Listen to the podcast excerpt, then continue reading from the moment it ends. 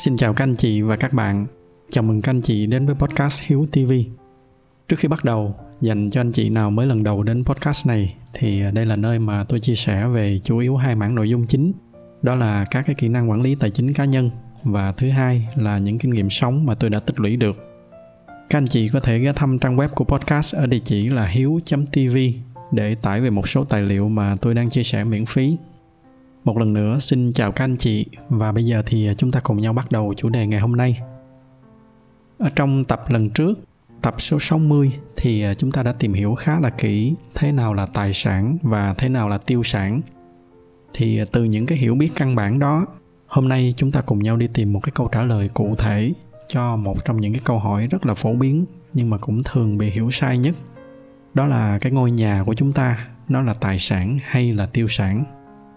Thì à, trước khi bắt đầu đi vào cái nội dung chính, do là bởi vì cái tập ngày hôm nay nó dựa trên nền tảng của cái tập 60 chúng ta cần phải hiểu được thật là rõ cái định nghĩa của tài sản và tiêu sản, thì từ đó chúng ta mới có thể đi tìm cái câu trả lời cho cái tập ngày hôm nay được.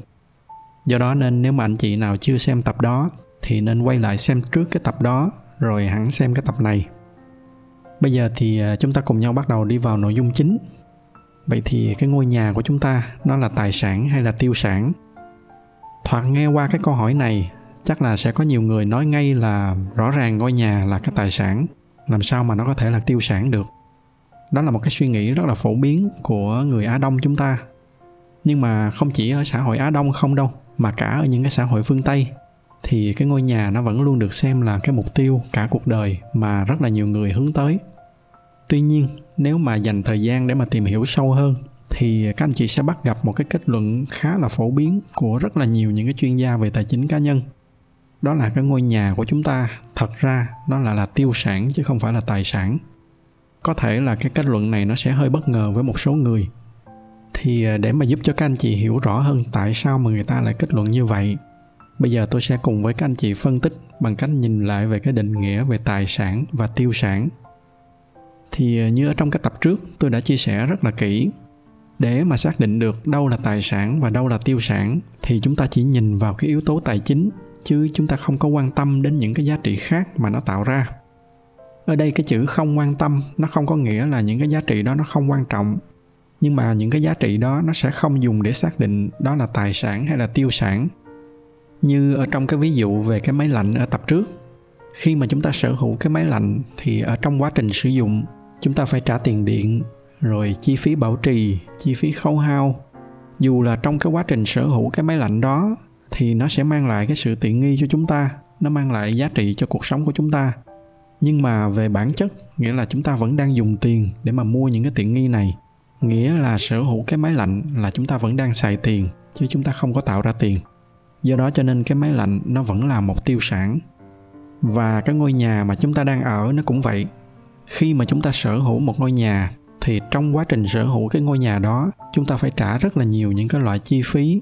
Ví dụ như là phí bảo trì, phí quản lý, rồi thuế và rất là nhiều những cái chi phí khác. Nếu mà chúng ta vay ngân hàng để mua nhà, thì sẽ có một cái khoản chi phí lớn là cái tiền lãi suất.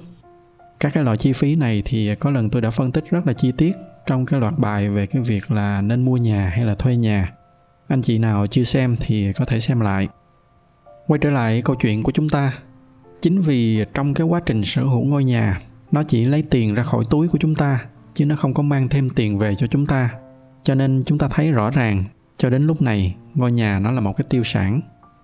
Ở đây có thể là có người sẽ nói là, nhưng mà nhờ có cái ngôi nhà mà tôi được yên ổn làm ăn, con cái tôi có chỗ ăn, chỗ học ổn định, và nhờ đó đầu óc tôi thanh thản, nên tôi có thể kiếm được nhiều tiền hơn đúng như cái câu nói mà ông bà xưa nay vẫn dạy, đó là an cư thì mới lạc nghiệp. Nhưng mà cái lý giải này, nó cũng y như cái lý giải về việc sở hữu cái máy lạnh. Nó sẽ tạo ra cái môi trường thoải mái để mà làm việc, rồi từ đó chúng ta làm ra nhiều tiền hơn. Hoặc là sở hữu cái xe hơi thì chúng ta đi lại an toàn hơn, tạo ra nhiều cơ hội để giao tiếp hơn, và từ đó chúng ta kiếm được nhiều tiền hơn. Nhưng mà những cái ví dụ này thì như tôi đã phân tích ở tập trước về bản chất, vẫn là chúng ta đang đi đổi tiền để mà lấy một số cái giá trị nào đó, nghĩa là chúng ta vẫn đang xài tiền. Và cái ngôi nhà mà chúng ta đang ở cũng vậy. Khi mà chúng ta sở hữu một ngôi nhà mà chúng ta lại ở chính trong cái ngôi nhà đó, thì nghĩa là chúng ta đang sở hữu một cái tiêu sản, chứ không phải là tài sản. Nó chỉ là tài sản khi mà chúng ta không ở trong ngôi nhà đó mà mang nó đi kinh doanh. Ví dụ như là cho thuê chẳng hạn, thì lúc đó sau khi mà trừ hết các cái chi phí nó vẫn mang lại lợi nhuận cho chúng ta hàng tháng, thì lúc đó nó mới là tài sản. Còn trường hợp mà nếu mà chúng ta sở hữu ngôi nhà và chúng ta sử dụng nó cho cuộc sống hàng ngày của chúng ta, thì nó không phải là tài sản, nó là tiêu sản. Nhưng mà cái câu chuyện ngôi nhà nó sẽ phức tạp hơn một chút, tại vì sẽ có anh chị nói là, nhưng mà cái ngôi nhà thì qua thời gian nó sẽ tăng cái giá trị lên. Sau khi mà tôi ở vài năm thì cái việc tăng giá này nó cũng sẽ là một cái nguồn thu rất lớn vậy thì có nghĩa là nó vẫn đang mang tiền về cho chúng ta chứ? Tại sao lại gọi nó là tiêu sản?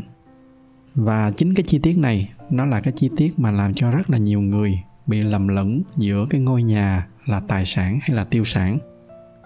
Và để mà trả lời cho cái ý này, thì chúng ta phải đào sâu vô thêm một chút nữa. Thật ra thì cái ngôi nhà bản thân nó được cấu thành từ hai thành phần chính. Đó là ngôi nhà và cái miếng đất mà cái ngôi nhà đó được xây lên từ cái đoạn này thì à, tôi sẽ gọi tắt ngôi nhà là nó sẽ mang cái ý nghĩa cái ngôi nhà mà nó bằng gạch, bằng vữa mà chúng ta xây lên. Còn cái miếng đất chính là cái nền mà cái ngôi nhà đang đứng ở trên đó. Thì à, khi mà chúng ta tách riêng hai cái thành phần này ra, chúng ta sẽ thấy cái bức tranh nó rõ hơn rất là nhiều. Chúng ta sẽ thấy là đại đa số các cái chi phí mà chúng ta đang trả, thật ra là chúng ta trả cho ngôi nhà. Và qua cái thời gian, ngôi nhà nó sẽ dần dần nó xuống cấp và nó mất giá trị dần đây chính là cái chi phí khấu hao mà tôi có nhắc đến ở trong cái tập trước. Còn cái yếu tố chủ yếu để mà làm cho cái giá trị của ngôi nhà tăng lên qua năm tháng, thật ra nó lại là miếng đất. Nghĩa là cái mà lấy tiền ra khỏi túi của chúng ta trong quá trình sở hữu là ngôi nhà, còn cái mà mang tiền lại vào túi của chúng ta là miếng đất. Và tới đây thì chúng ta có cái câu trả lời khá là rõ là ngôi nhà nó chính là tiêu sản, còn miếng đất nó mới là tài sản nhưng mà bởi vì hai cái này thường nó đi đôi với nhau, và thường thì cái tốc độ tăng giá trị của miếng đất nó sẽ cao hơn những cái chi phí ở trong quá trình sở hữu ngôi nhà. Do đó cho nên chúng ta có một cái kết quả tổng cuối cùng là cái giá trị nó cao hơn, làm cho chúng ta lầm tưởng ngôi nhà nó là một tài sản. Thì từ những cái phân tích này, chúng ta có thể rút ra được một số cái bài học như sau. Cái rút tỉa đầu tiên, đó là khi mà chúng ta mua một cái ngôi nhà liền thổ thì đó là chúng ta đang mua cùng lúc hai thứ là tiêu sản và tài sản. Nếu mà chúng ta xác định ngay từ đầu đó là một cái tiêu sản để mà chúng ta đổi lấy một cái chỗ an cư lạc nghiệp thì không có gì để nói. Nhưng nếu mà chúng ta có quan tâm tới cái yếu tố đầu tư, nghĩa là chúng ta xác định nó là một cái tài sản, thì chúng ta đừng có nhìn quá nhiều vào cái yếu tố ngôi nhà. Mà thay vào đó thì hãy tập trung nhìn nhiều hơn vào cái miếng đất, xem xem cái vị trí của nó như thế nào cái hình thù của nó có vuông vức hay không, rồi nó có bị lỗi gì về mặt phong thủy hay không. Tại vì xã hội á đông của chúng ta vẫn còn tin vào phong thủy, cho nên nếu mà bị các cái lỗi này thì nó sẽ khó bán hơn khi cần. Và rất là nhiều những cái yếu tố khác. Nói chung là những cái yếu tố có thể tác động đến cái sự tăng giá ở trong tương lai của miếng đất. Đoạn này thì tôi xin nói thêm một ý nhỏ nữa, đó là tất nhiên nếu mà cái ngôi nhà ở trên miếng đất nó làm tăng thêm cái giá trị của miếng đất đó thì nó lại là một cái câu chuyện khác nhưng mà kể cả trong trường hợp đó, chúng ta xây ngôi nhà lên mà vẫn để không ở đó thì nó vẫn là một loại tiêu sản. Lúc đó nó sẽ đóng một cái vai trò là giống như chúng ta đang chi trả cho một cái tiêu sản để đổi lại chúng ta có thêm giá trị cho cái tài sản của chúng ta. Nhưng mà lúc đó chúng ta phải cần làm cái bài toán xem tổng cái tiền mà chúng ta bỏ ra để xây, nó có cao hơn tổng cái tiền mà nó mang thêm giá trị cho miếng đất hay không? Cái rút tỉa thứ hai, nó cũng gần gần với cái ý thứ nhất, nhưng mà nó ở một cái khía cạnh khác đó là nếu mà đã có nhà để ở rồi, nếu mà muốn đầu tư thì hãy tập trung đầu tư vào miếng đất. Ví dụ chúng ta cứ chọn một cái miếng đất có pháp lý rõ ràng, rồi cứ để đó, trong lâu dài chắc chắn nó sẽ tăng, bởi vì nó là tài sản. Còn thì à, chúng ta nên hạn chế mua đất kèm nhà, trừ khi là các anh chị có kế hoạch nào đó để mà kinh doanh được cái ngôi nhà đó. Ví dụ như là cho thuê hay là kinh doanh Airbnb chẳng hạn. Ngoài ra thì tránh cái trường hợp mua nhà liền thổ và cứ đóng cửa để đó ít nhiều thì nó cũng sẽ xuống cấp và nó làm cho chúng ta tốn chi phí thêm. Còn cái câu chuyện về chung cư thì ờ, khi mà chúng ta hiểu tới đây rồi thì chúng ta cũng thấy rõ là nếu mà xét ở cái góc độ đầu tư thì nên tránh mua chung cư. Bởi vì khi mà mua chung cư, nghĩa là chúng ta chỉ sở hữu có mỗi ngôi nhà thôi, chứ nó không có miếng đất nào hết, thì nó hoàn toàn là một loại tiêu sản. Và đây cũng chính là cái lý do mà ở trong lâu dài thì ờ, chung cư nó sẽ luôn có cái xu hướng đi xuống còn nhà đất thì ờ, trong lâu dài nó luôn đi lên. Ở ngay cái đoạn này thì ờ, chắc là có anh chị sẽ nói là nhưng mà nhìn ra xung quanh thì vẫn thấy người ta mua chung cư và nó vẫn tăng mà. Tại sao lại nói căn hộ chung cư là tiêu sản? Thì để trả lời cho câu hỏi này, tôi xin chia sẻ một số cái ý như sau. Ý thứ nhất, đó là thị trường bất động sản ở nước mình đang ở trong cái giai đoạn mà nó bị sốt. Mà cái giá trị trong những cái giai đoạn này thường là nó sẽ kéo cao hơn cái giá trị thực và những cái tăng trưởng trong giai đoạn này, nó không có phản ánh được toàn bộ cái bức tranh lâu dài. Ý thứ hai, đó là giá nó tăng, chưa hẳn là nó đã phản ánh là cái giá trị của nó tăng, mà đôi khi nó tăng là do trượt giá. Và lúc này, cái cách đơn giản nhất để mà tính thử, đó là chúng ta quy ra vàng. Tôi lấy một cái ví dụ đơn giản. Giả sử hiện tại giá vàng là 70 triệu một lượng, chúng ta mua một cái căn chung cư là 7 tỷ, nghĩa là 100 lượng, thì hai năm sau giả sử là nó tăng lên 9 tỷ, nhưng mà lúc đó giả sử cái giá vàng nó là 100 triệu một lượng chẳng hạn, thì lúc đó tổng giá trị của ngôi nhà chúng ta là 90 lượng, thì nghĩa là cái căn chung cư của chúng ta nó đang giảm giá trị từ 100 lượng xuống còn 90 lượng. Chứ nếu mà chúng ta chỉ nhìn vào cái việc nó tăng từ 7 tỷ lên 9 tỷ và nghĩ là nó tăng thì không có chính xác. Một cái ý quan trọng cuối cùng mà tôi muốn chia sẻ với các anh chị, đó là kể cả trong trường hợp chúng ta sở hữu nhà liền thổ nhưng mà chúng ta chỉ có một ngôi nhà và xem nó như một cái tài sản. Thì trong trường hợp đó, kể cả nó có thực sự tăng giá trị lên, thì chúng ta vẫn sẽ đối mặt với một cái vấn đề khác. Đó là khi mà ngôi nhà của chúng ta tăng, thì những cái ngôi nhà khác xung quanh nó cũng tăng theo. Nghĩa là kể cả cái giá nhà của chúng ta nó có tăng lên, thì khi mà chúng ta bán ngôi nhà đó đi để mà mua một cái ngôi nhà khác với cái chất lượng tương đương, thì cũng gần như là chúng ta phải trả cái số tiền tương đương.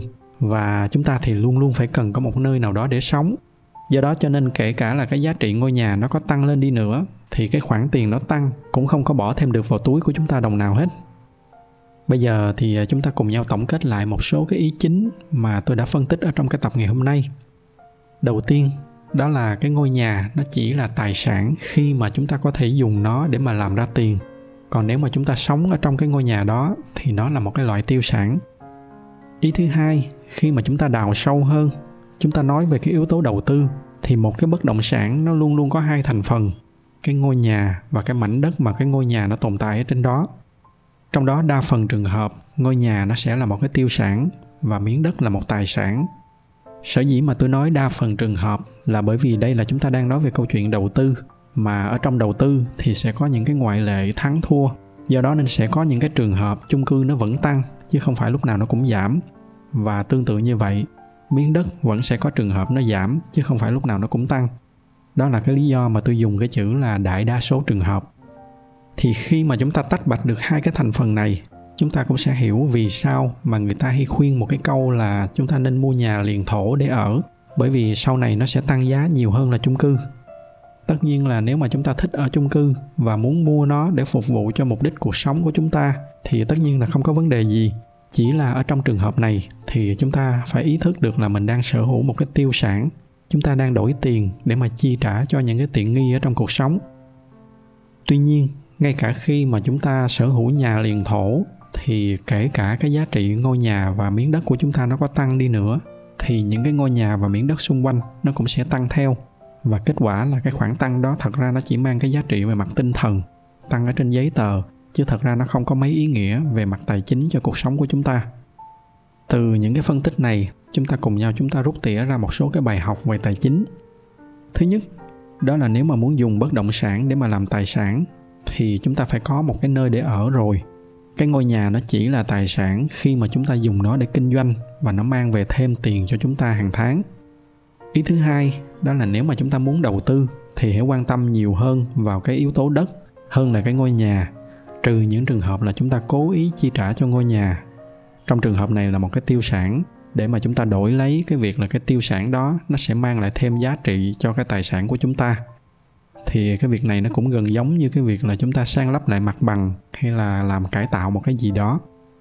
Ý thứ ba, đó là nếu mà chúng ta muốn nhẹ đầu, không phải quản lý hay là cho thuê gì, chúng ta chỉ cần có một nơi để mà neo cái giá trị tài sản của mình. Thì các anh chị nên cân nhắc mua đất hơn là mua nhà, rồi để đó. Nhưng mà tất nhiên là cái câu chuyện này nó cũng tương tự như là ở bên thị trường chứng khoán. Cái việc mà mua miếng đất nào, ở vị trí nào, để làm sao cho nó tăng lên theo thời gian, thì nó sẽ đòi hỏi chúng ta phải biết cách để mà lựa chọn và phân tích sao cho nó phù hợp. Và những cái kỹ năng này thì nó nằm ngoài cái khuôn khổ nội dung của cái tập ngày hôm nay thì à, hy vọng là qua những cái chia sẻ và phân tích của tôi trong tập ngày hôm nay, nó đã giúp cho các anh chị có một bức tranh rõ ràng hơn về cái việc xác định xem là ngôi nhà nó là tài sản hay là tiêu sản. Để mà từ đó, các anh chị có những cái hoạch định chính xác hơn trong việc xây dựng và quản lý tài chính cá nhân cho bản thân mình. Tôi xin kết thúc tập ngày hôm nay tại đây. Nếu mà thấy những cái nội dung này là hữu ích thì nhờ các anh chị chia sẻ thêm cho bạn bè và người thân của mình. Ngoài ra thì à, như thường lệ bởi vì cái giải thuật của youtube họ ưu tiên cho những video có nhiều like. Nên nếu mà thích cái video này thì nhờ các anh chị bấm thêm vào cái nút like để giúp cho podcast của chúng ta có nhiều người biết hơn nữa. Xin cảm ơn sự theo dõi của các anh chị và chúc các anh chị có một buổi tối cuối tuần bình yên.